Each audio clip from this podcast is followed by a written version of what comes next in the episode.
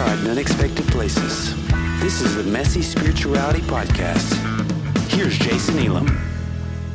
My guest today is an artist who works full-time in the business office of a major university and is also a licensed cosmetologist. She grew up in the conservative Church of Christ and left that religious system last September. She says she is currently undergoing a faith deconstruction and hoping to uncover a better spiritual path. Welcome to the Messy Spirituality Podcast, Ashley Robbins. Thank you for having me, Jason. I am so excited to finally be talking to you on the podcast. Tell us your spiritual backstory. In the introduction, I mentioned you grew up Church of Christ. What did that stream of Christianity you grew up in look like? Um, I mean... Pretty much, I mean, the Church of Christ just has a bad name as it is, you know, because we think we're the only ones going to heaven kind of thing. But uh, I pretty much always kind of viewed God as some kind of lingering deity in the sky that's going to, that's just ready to pretty much send you to hell over anything and everything. And that Christianity was pretty much just a checklist. So do this and this and this, and then you get into heaven. But if you miss one thing, you know, sorry. You're going to burn in hell. So like my whole, my whole faith was pretty much based around hell. um, even though like I didn't go to a church that was, you know, hellfire and brimstone, it was just kind of like implied, you know, so. Right. Because if everybody outside of the church is going to hell, then even if it's not talked about every week, it's still an ever-present factor, right? Yes. Yeah. So what, tell, explain to me the theology of that if you can. Why do they actually believe they're the only ones going to heaven? What What is the belief system behind that? Um, so I feel like the Church of Christ really prides itself on uh, we can back up pretty much anything that I'm saying we, I don't know, I'm saying we, but they can back up anything that they do with Scripture um, because they take Scripture super literally. So, you know, why we take communion every Sunday, why we don't eat in the church building, why we, you know, fill in the blank, don't use instruments in practice uh, or in worship. So uh, they, they can always find a Bible verse and they can always debate anyone and humiliate anyone. That's a bad way to put it, but I mean, that's just the truth. I was literally taught how to debate and fight people and make them feel bad unless they believed exactly what we believed.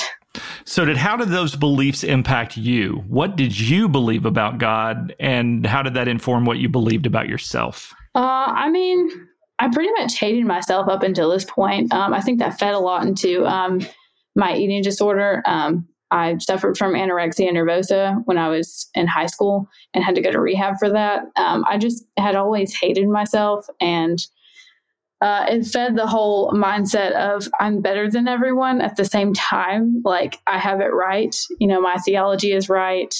We are the chosen ones kind of thing.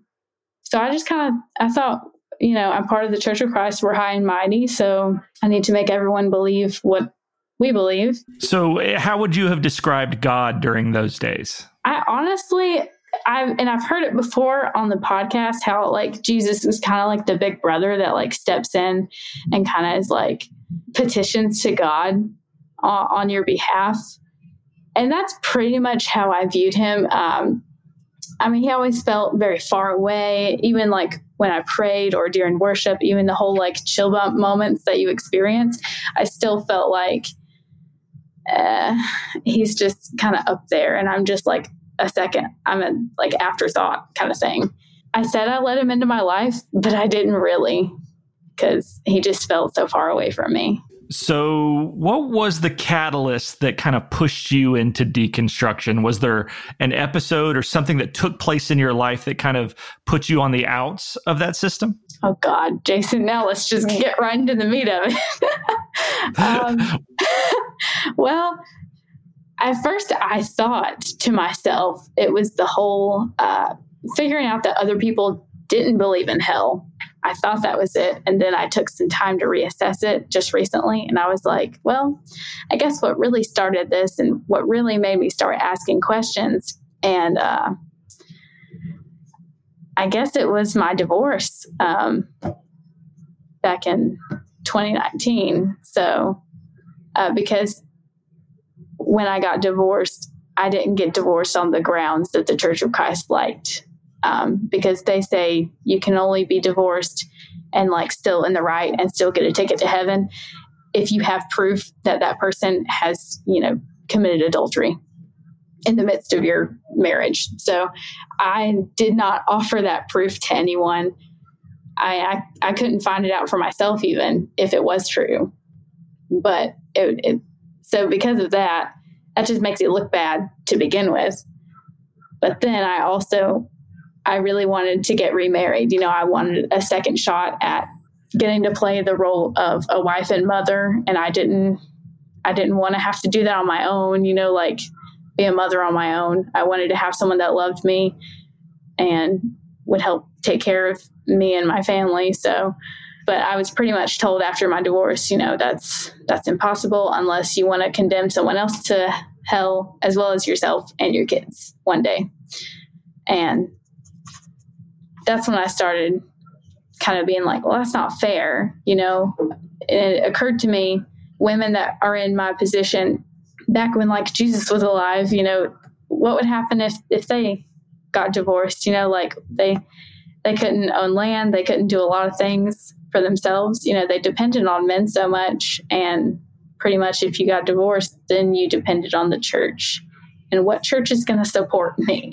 Like if we take it and bring it to present day, mm-hmm. no church is going to take up that responsibility and like right. be your husband kind of thing. So I don't know. I just started, that started to kind of turn in my head. And then more questions came up. And then I met Noah and figured out that him and a lot of his friends didn't believe in hell.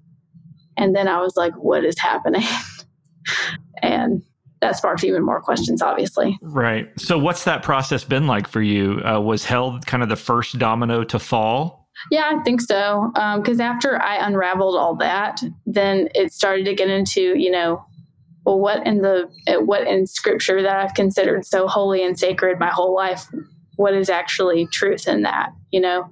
And then it came back to the, all the writers and, you know, their biases and uh, their experiences with encountering um, Abba or Jesus and the endless amount of questions. And it's it's been probably, this is the hardest journey of my whole life so far. I mean, I'm only twenty-two, but God, this is, this has been the worst. I've lost so much over it. I mean, I've gained a lot more, but I've lost a lot that I held dear to me. Well, let's talk about that. What's been the hardest thing to let go of?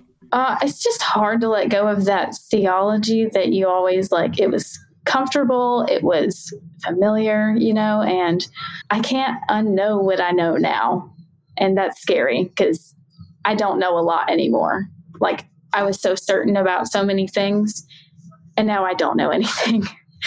And not only that, I mean, I've lost the majority of my family, I feel, over this, um, especially my mother, which has been really hard since we used to be really close. We used to share like the exact same theology and thoughts on politics and just society in general and a woman's role. Um, and now we're just complete opposite sides of the spectrum. So it's been hard not being able to Um, speak with her and having to set boundaries because I don't really want to set boundaries with her. I'd love to talk about, you know, a lot of these things, all these questions that come to my mind, but I'm always met with the same Church of Christ prescription.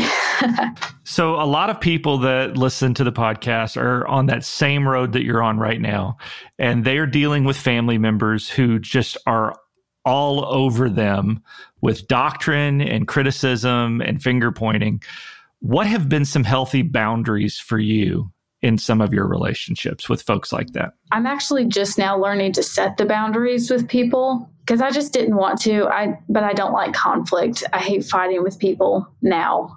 I used to not be that way, but um, I've just had to tell them if it's anything that's political or spiritual at all, for the time being, I need you to not speak about it with me because I'm not firm in what I believe in. I mean, I may not be in the future. I don't know. I'm still in this process, but um, I don't need you to tear me down, you know, because I'm already feeling pretty low. So I just don't need more lies to fill my head and make me more anxious about my uh, journey with Abba. So do you find that people are willing to submit to those boundaries? Mm, not not easily.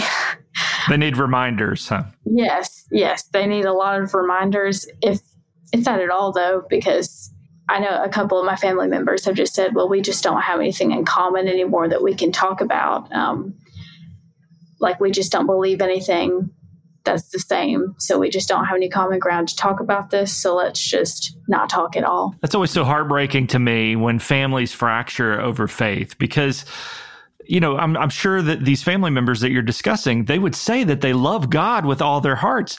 And I also, just from knowing you, a l- the little bit that I do, Ashley, I know you love God more than you ever have in your whole life.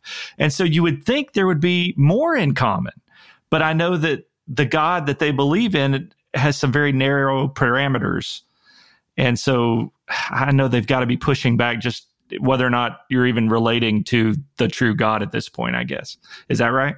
Yes. I'm so sorry. That's so heartbreaking. Oh, well, don't be sorry. I mean, it's just part of the process. You know, I was, when I first learned what deconstruction was and like joined the Messy Conversations group, I, I was kind of prepared for it. Once I saw what everyone else was going through, like it doesn't prepare you so much for the hurt, but you just knew it was going to come. So. Yeah, that's right. It sure does. So do you still hear the legalistic voice of your old church in your head?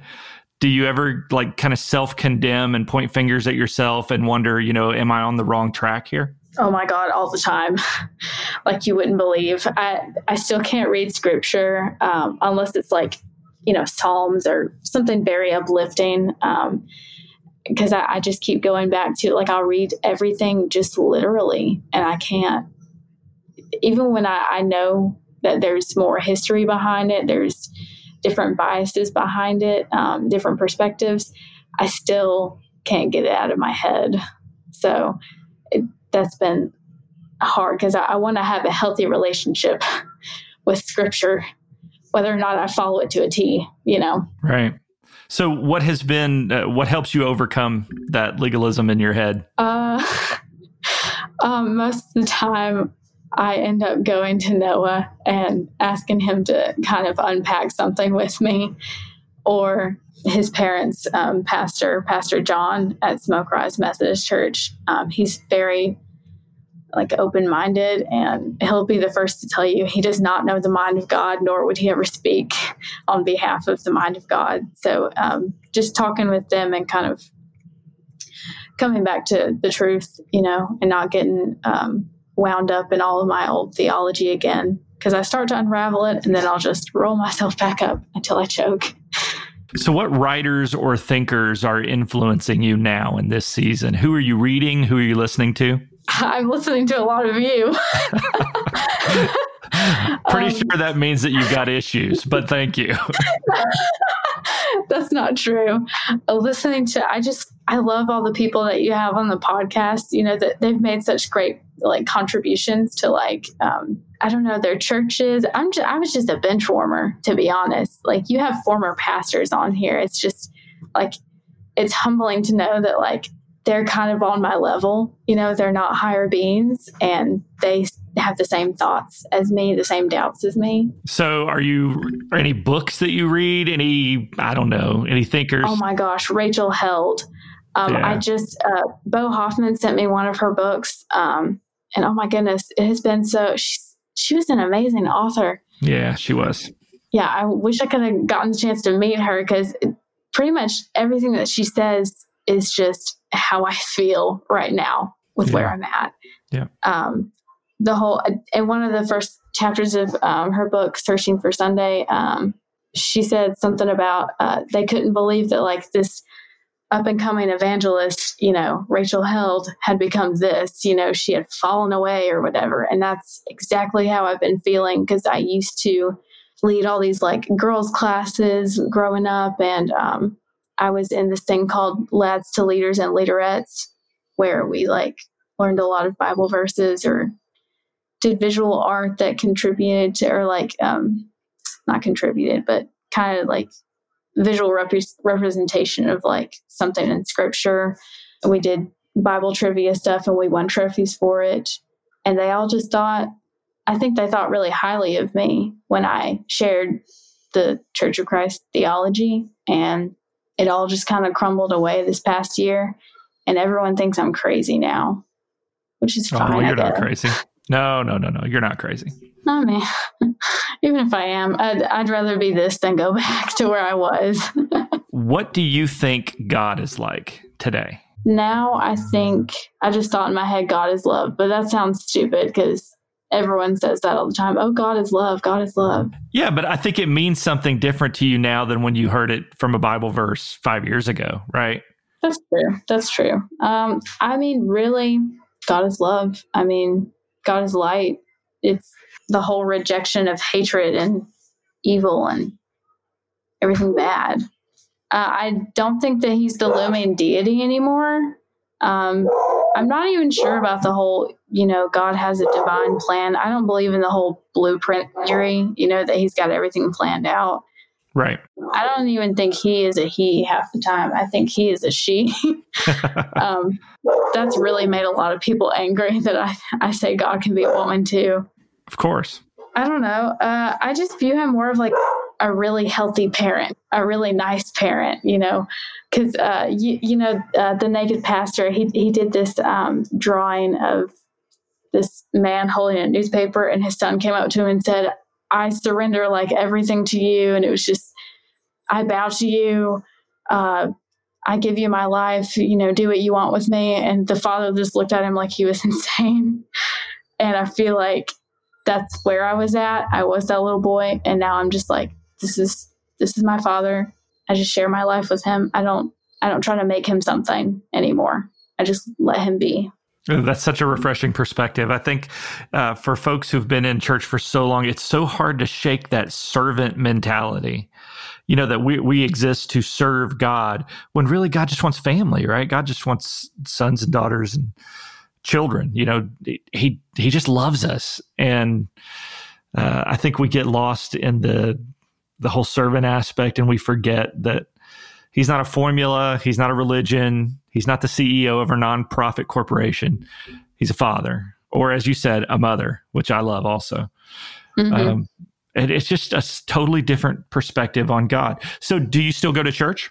Yes, but not in the conventional sense. Okay. Tell me about that. I like the sound of that. I tell everyone, I, like when they ask me, oh, you go to church? And I'm like, yeah, we're at church right now. What do you think? What do you think this is? Because I feel like I am the church. You are the church. Everyone is the church. The person at the gas station, the person at, you know, Oak Mountain, wherever we are, like, this is our church right here. I, I've kind of, no one likes that answer. no, no I think that's really a great, like that I think that's a great answer. But I'd rather like make my church outside of the four walls that I put God in and I put my whole faith in. Yeah, that never made sense to me that if God is, you know, we always used to say God is omnipresent, God's everywhere, but we can only meet with him in four walls of this sacred space. That never made sense. And so it just seems like you're looking for God everywhere. And and some of the, you know, you and Noah both post a lot of pictures on social media and stuff when you guys go on your adventures. I don't know. We we haven't talked about it, but you look like you go hiking and, and do things out in nature. And uh, it just, you just seem to find the presence of God everywhere you go. And man, isn't that a better response? Isn't that a better way of looking at life than I can only experience God from ten to twelve at, at the church I grew up in? Yes. No, I like, I like this church much better than my old one. But yeah. uh, no, you're right about, I used to tell Noah um, when I first started deconstruction, I was like, I want to find Jesus today. Like, and someone. And if I can't find him, I just want to be him to someone. And that was like my goal almost every day. I really should still do that because it was really, that was a good, great mindset to have. But I would just look for him everywhere. And I ended up finding him pretty much everywhere after that. And I would literally tell people, you remind me of Jesus today. Oh, wow. That's so awesome. And so many people need to hear that, right? I mean, it does something for them to hear it from you. It does. I think love is the most transformative thing. You know, why have a fear-based religion when you could have a love-based religion and just make everybody happy all the Amen. Time? You're, now you're preaching. Good. Oh, God. I like I like this church. That's not a woman's role, Jason.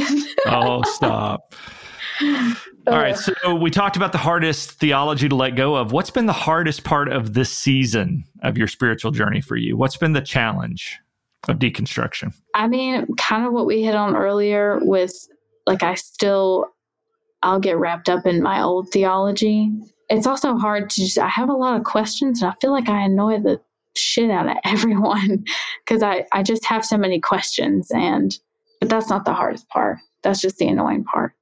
The hardest part is expressing myself. I feel like I have a really hard time describing what I believe or what I'm learning about in the moment, because um, a lot of it just comes off as cheesy. Um, a lot of my family really don't like the whole encountering Jesus thing. Like I say all the time, like, well, they encounter Jesus a different way than you do. And they really don't like that. Right. Because in, in in that mindset, you encounter Jesus in baptism or in communion, but but only in the Church of Christ, right? You can't encounter Jesus, you know, at Walmart. But but you have found that you do. No, I I do. I, I've met him at some weird places, places I did not actually want to meet him. But you right, know. Isn't it isn't it fun to to learn that Jesus goes and hangs out places that we never expected him to go? Yes, and it's like now I'm starting to think too. I think. I think that Abba laughs at a lot of things that we laugh at too. Like, as far as, uh, I just feel like he's got a good sense of humor. I feel like I don't believe in the whole, um, you know, at the Church of Christ, you got to get all fancy. You got to, I'm, I'm sure that's that way at a lot of other congregations. I wasn't permitted to go to another type of church besides the Church of Christ up until I was like eighteen. So I don't have anything to compare it to, but the whole, like, you got to wear ties and your best dress and everything. Um, I feel like God just laughs when we, we focus on something that small and that superficial, like it doesn't matter. Yeah, absolutely. I agree with that. All right. So we've talked about the hard part of your journey. What's been the best part of your journey? What's your favorite thing about the season of life that you're in right now? All the people that I've met.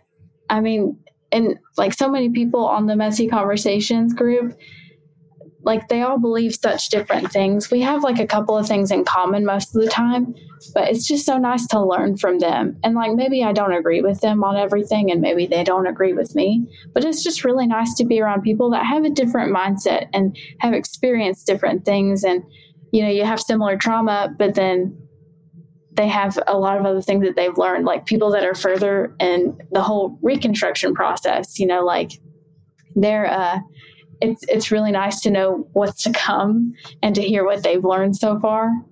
That, and I don't know, there's been a lot of good to come out of it. I mean, the parts that hurt really hurt, but, uh, like I've started reading more. That's, that's been nice. And, um, I don't know. I, I finally feel like I actually love myself. I feel like I'm in a place where I actually think I'm worthy of love now. Well, that's so good. Do you feel like you're healing from the damage done to you in a toxic belief system? I mean, do you feel like you've, has it been long enough that you've started to heal, or are you just now kind of detoxing? I want to say, yes, I'm healing, but you know how, like, when you heal, like when you actually have a wound that heals, it gets kind of itchy. Yep. You start scratching and picking at it. Yeah. That's what's happening right now. So we kind of keep, I keep going kind of, I'm kind of in limbo.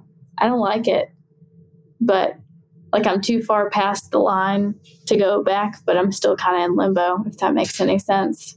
Absolutely.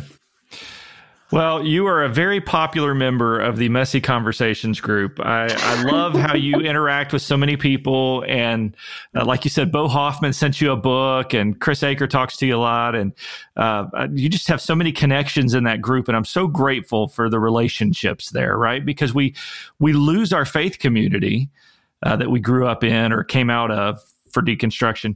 And, and there's this vacuum, right? But we can find something to fill that vacuum. We can experience community online. And here you are relating to people all over the country. It's it's so cool to see these relationships formed. What has that meant to you? Oh my gosh. I mean, they're, I've considered them all like my best friends, which is kind of lame since I haven't even met half of them. But, you know, uh, Chris Aker and Todd Bick and uh, is it Elaine Johnston? Is her last name Johnston? I think it That's is. That's right. Yeah. Elaine. Yeah. Um, you know, all these people, I just feel super close to. Maybe it's from shared trauma, but I don't know. It's it's been encouraging to to have them around and um, to just kind of like reaffirm too. Sometimes I'll start to doubt myself. Like the other day, someone in my family told me, they were like, you know, all of that is a lie, and that's just like a bunch of false prophets. And then I was like, oh crap, is it is it a lie? And I sometimes I just have to go back to my friends that are able to tell me, no, this is what healthy spirituality is. You know, this is, do you feel good about it? Are you are you happy now? Are you uh, do you feel closer to God than ever? Then this is probably the right way. So I wouldn't turn back now. Awesome. I love that. Well, how can our friends who haven't yet connected with you online engage with you online? What's the best way for them to find you? Um, they can add me on Facebook. It's just Ashley Robbins. Um, there's typically a picture of me and Noah in my profile picture now. Um, and I also have an Instagram. Uh, the handle is at Spellbound Shears. And it's got an underscore after it. And it's just my beauty page. If you want to see me do some weird hair, you can check it out there. You also do some art. Talk about that for a minute. What? When did you start drawing, creating in that way? I mean, I've always drawn like since the time I could pick up a pencil. I just really, I really liked uh, whatever I saw. I just wanted to draw it. And um, I used to do a lot of like realism and portraits. And I used to do that a lot when I was in like tenth or eleventh grade. And I, but I would never, I would just give it to friends. I would draw them. I would be sitting in class and I'd watch them and just draw them. And then I'd give it to them at the end of class and they'd be like, what? um, but just recently I've gotten really into tattoo flash. And now I'm like, ooh, let me think of everything I can make into a tattoo flash kind of art. So that's what I've been dabbling with recently. It's been really fun. And I like asking everyone, what's your favorite? Because I typically get a lot of responses, and it's just nice to know that people appreciate your art. Well, they definitely do. I think it maybe it was Chris Aker who showed me a piece. Did you do a piece for him? Yes. He, yeah. Um, he, he loved it, and he was raving about it. Yes. He he was like, can I can I share this with everyone and tag you? And I, I felt so honored for that. Um, but yeah, I drew him. Uh, he asked me to draw a broken clay wine jar, which I had never seen a wine jar up until this point in my life. But I was like, I'm not going to say no to this. So um, he just asked me to draw, you know, one that was broken with wine spilling out, and then another one that was a hole that was more towards the front. Like those would be the two centerpieces. And then I asked him if I could exercise some artistic license, because they didn't have a lot of different colors in the time where you would make a clay, clay wine, wine jar. So, um, yeah, I just kind of put my own little twist on it. That was really fun to do. I'm glad that he shared that. It was fantastic. He loves it, and I loved it. I thought it was great. Thank you. Well, I hope you keep speaking out, keep seeking, keep moving forward. Um, you're such a breath of fresh air. And we all in the Messy Conversations group are so thankful for you and who you are and the Jesus that you point us to, uh, the Abba that you love and who loves you. And so I'm grateful for your time today. I'm so grateful you sharing your story with us, and I hope you'll come back again in the future. Yeah. And I just love you and Noah so much. Y'all are awesome. Oh, we love you so much too. Thank you so much for having me. Yeah, you need to get me back on here when my reconstruction process happens, because that will be a whole other thing. I look forward to it. You've been listening to the Messy Spirituality Podcast. You can find us on Facebook and visit us online at messy spirituality dot org. You can help spread the word about the podcast by leaving us a five-star review on iTunes and sharing links to each episode on your social media. Thanks for listening. We'll be back next week with another episode.